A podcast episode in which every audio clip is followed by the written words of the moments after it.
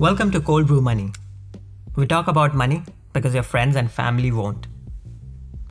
Today's episode is a little different. It's a short episode.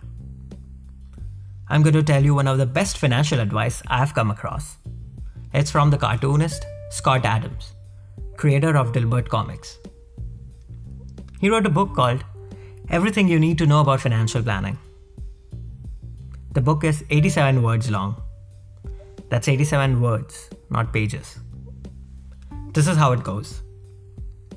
Make a will, pay off your credit cards, get a life insurance if you have a family to support, fund your 401k to the maximum, fund your IRA to the maximum, buy a house if you want to live in a house and if you can afford it.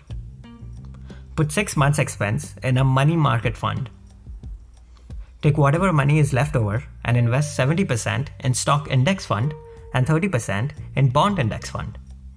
Invest only through discount broker and never touch that money until retirement. That's it. That's the end of the book. Talking heads on CNBC will not tell you this because it's too practical and more importantly, too short for them. If they show this, what will they do for the rest 23 hours and 55 minutes? In their defense, they're right in not broadcasting this. They're in the business of infotainment, not education. The advice from Scott Adams is short, but don't let its size fool you. Majority of people have not been able to follow it because it's too simple, and simple is boring.